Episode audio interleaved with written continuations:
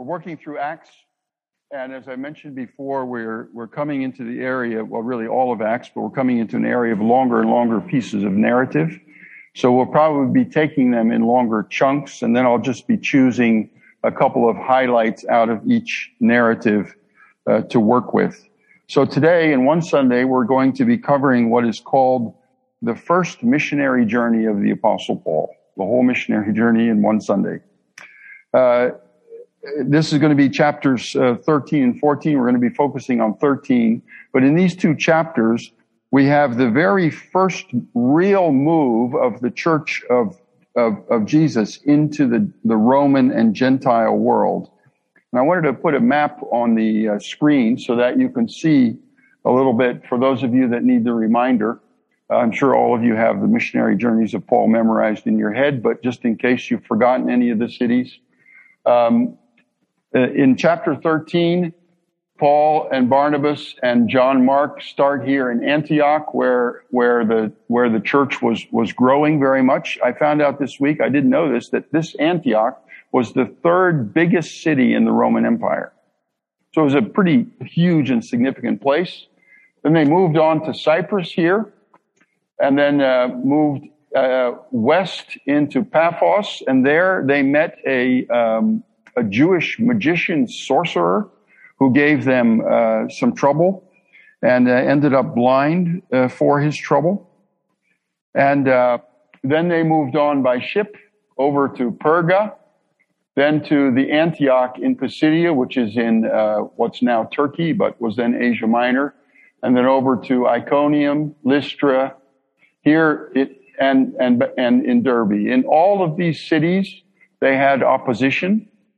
In all of these cities, uh, there was persecution. Uh, they were generally expelled or had to run away. In Lystra, Paul was stoned and left for dead.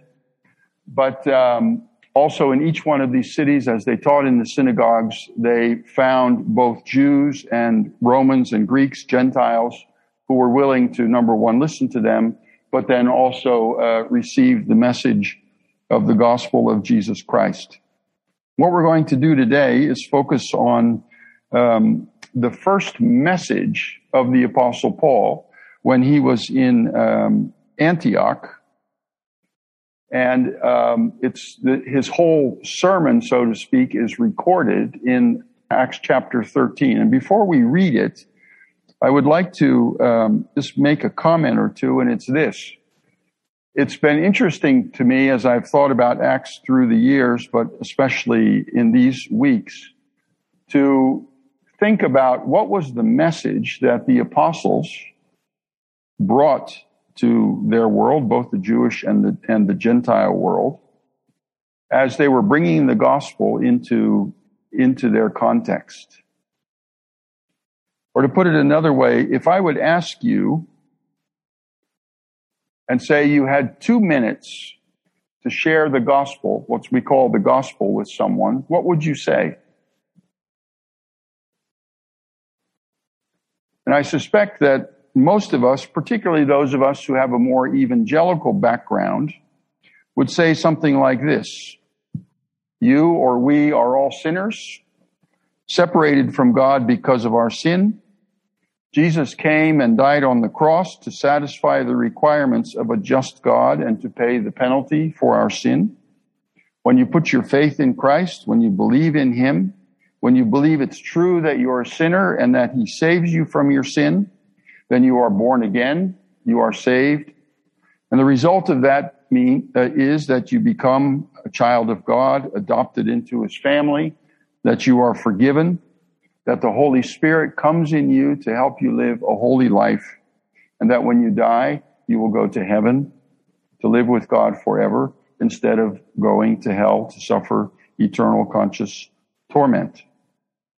That's generally, in a nutshell, the gospel message as it's known here in the West and particularly in American evangelicalism.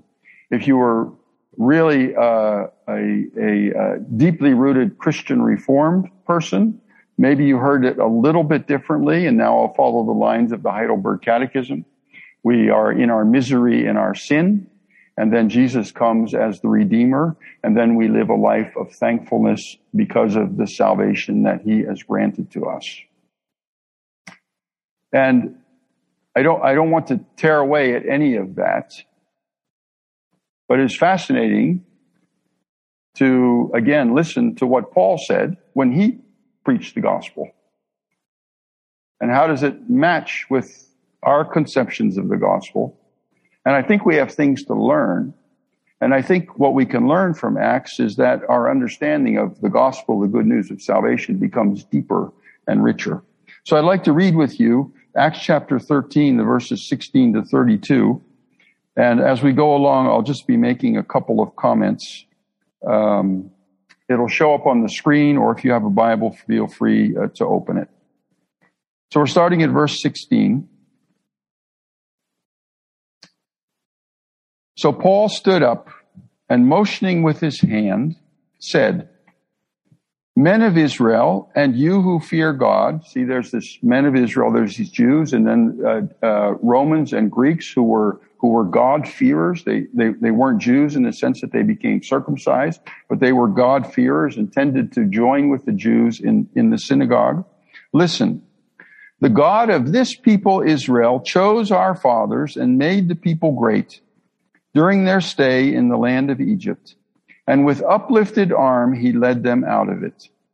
And for about 40 years, he put up with them in the wilderness. And after destroying seven nations in the land of Canaan, he gave them their land as an inheritance. All this took about 450 years. And after that, he gave them judges until Samuel the prophet. So you see here, Paul starts his message by going back to the history, as we've seen all through Acts until now. The, the, the, the sermons go back to the history of the Jews. But Paul doesn't start, interestingly enough, here with Abraham. He starts with the Exodus. And then he goes on. Then they asked for a king. And God gave them Saul, the son of Kish, a man of the tribe of Benjamin, for 40 years. And when he had removed him, he raised up David to be their king, of whom he testified and said, I have found in David, the son of Jesse, a man after my heart who will do all my will.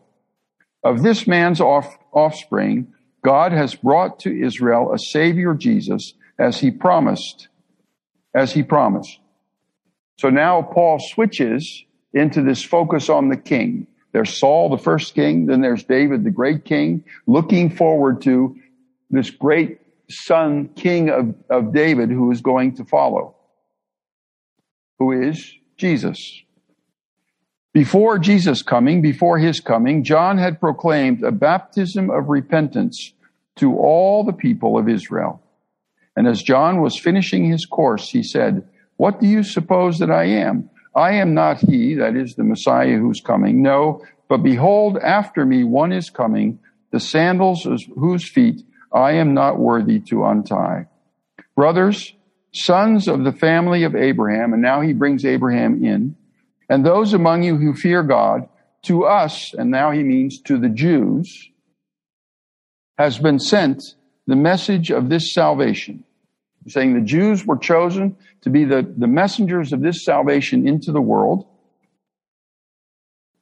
For those who live in Jerusalem and their rulers, because they did not recognize him or understand the utterances of the prophets, which are read every Sabbath, fulfilled them by condemning them. And you'll notice again this theme of accusation to the Jewish leaders that's come out all through Acts up until now. And though they found in him no guilt worthy of death, they asked Pilate to have him executed. And when they had carried out all that was written of him, they took him down from his tree, from the tree and laid him in a tomb. But God raised him from the dead. And for many days he appeared to those who had come up with him from Galilee to Jerusalem, who are now his witnesses to the people. Okay. So then he goes into this little brief story about Jesus being killed, laid in the tomb, and and, and that Jesus rose from the dead. And now it comes. And we bring you the good news, which today we call the gospel. That's how that, that's translated today. And what is this gospel and what is this good news? So Paul is summarizing his whole sermon, this whole historical thing that he's done. And now we bring you this good news that what God has promised to the fathers, the king, this he has fulfilled to us, their children, by raising Jesus, as also it is written in the second psalm, You are my son, I have begotten you. Okay?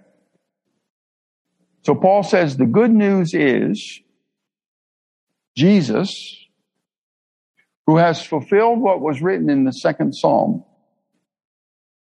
The second psalm is a pretty interesting psalm. I'm going to throw a couple verses up here for you just to, to, to remind you. So, so some of us just may need a little reminder.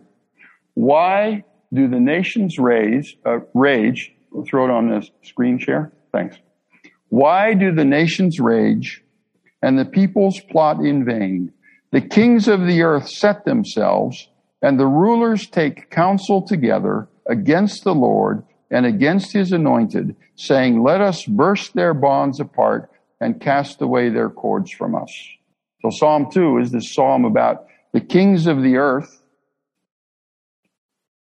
setting themselves against the Lord, who is really the king of the earth, saying, I don't want to have anything, I want to, I, I want to get away from him. And then Psalm 2 says in verse 6, I'm not going to read the whole psalm, he who sits in the heavens laughs. The Lord holds them in derision.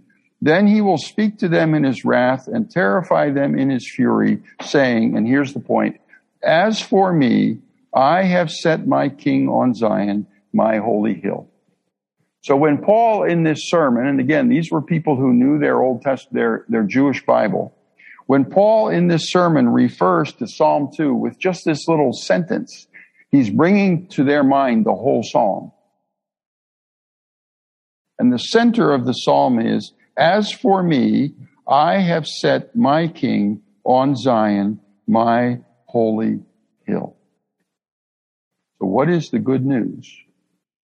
What is the gospel? According to Paul, in this very first sermon, on his very first missionary journey, the sermon that's recorded in great detail by Luke. The whole point and the whole conclusion is God has set this king, Jesus, on Zion, my holy hill. This is all kingdom language. Caesar is not king. Herod is not king. No other God is king. Zeus is not king. There's only one king.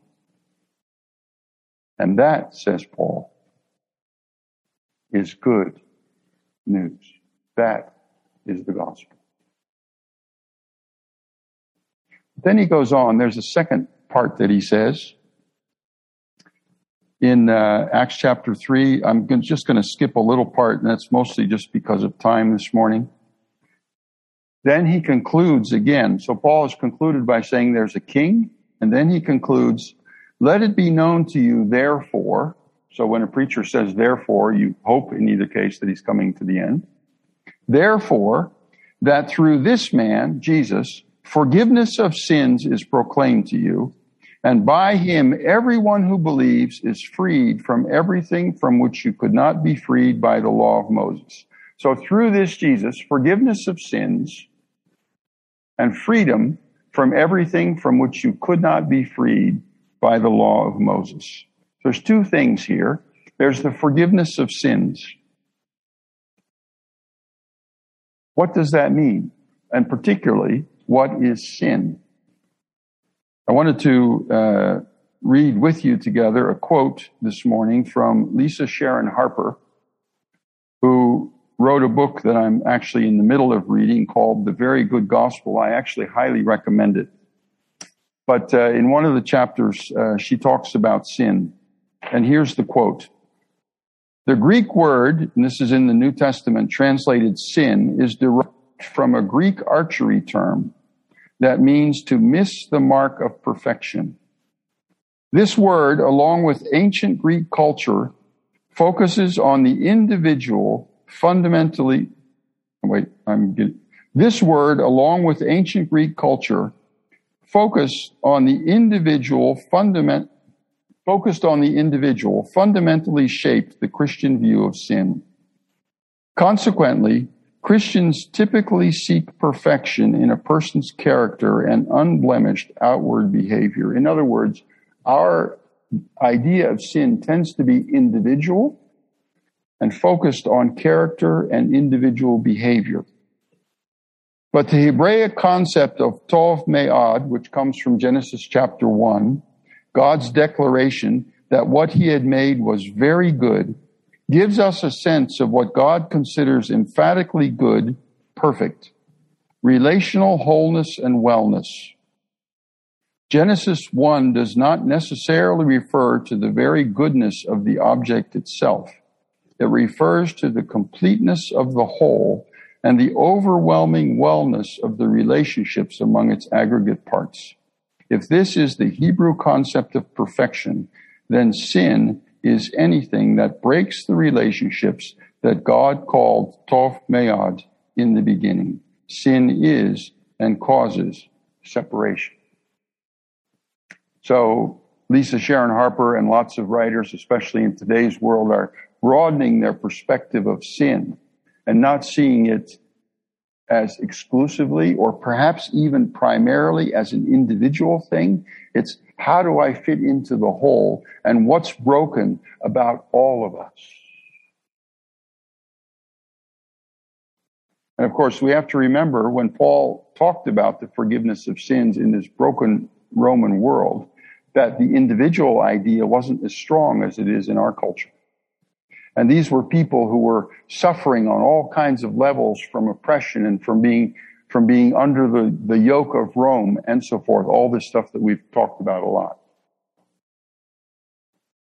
So the, the sins of society and the oppressions and the, the, the exploitation that's going on, all the brokenness, everything that takes away our wholeness and unity as people is taken away and forgiven by this Jesus. And then he says, being freed from everything from which you could not be freed by the law of Moses. And this required for me just a little bit, a little bit of thinking. What, what's he talking about here? Well, the law of Moses was intended to do two things for Israel. It was intended to bring Israel into relationship with God, the creator, Remember the first, the first law as the law summary, uh, summarized? You shall love the Lord your God with all your heart, with all your strength, and with all your mind.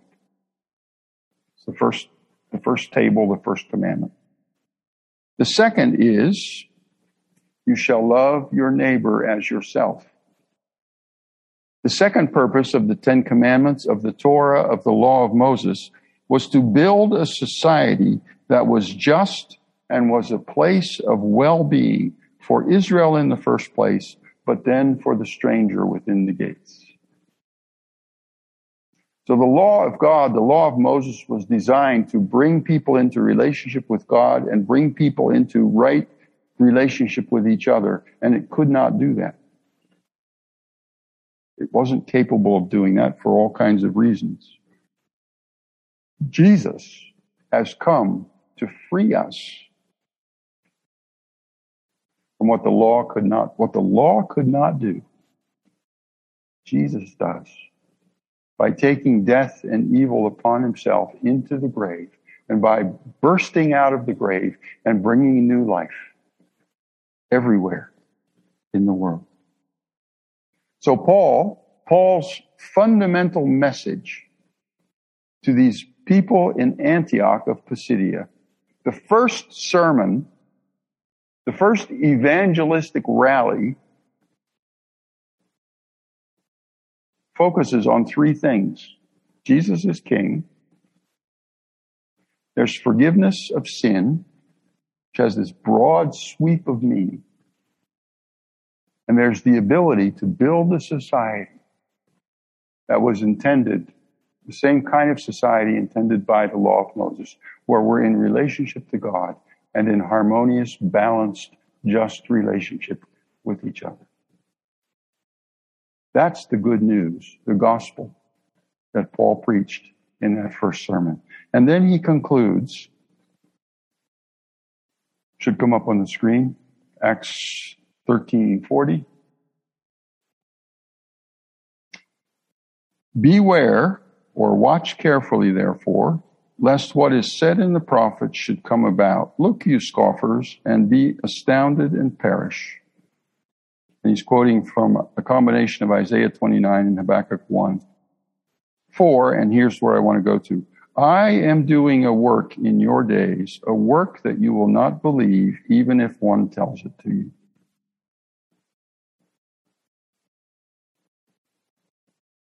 I am doing a work in your days, a work that you will not believe, even if one tells it to you. This is the gospel that Jesus is doing a work that you would not believe, even if someone told it to you.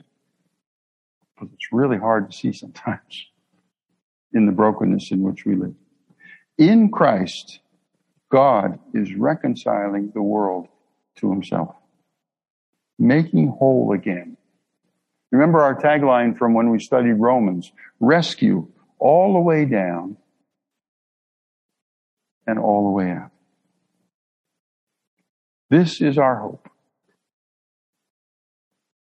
And this is the reason why we get up every morning.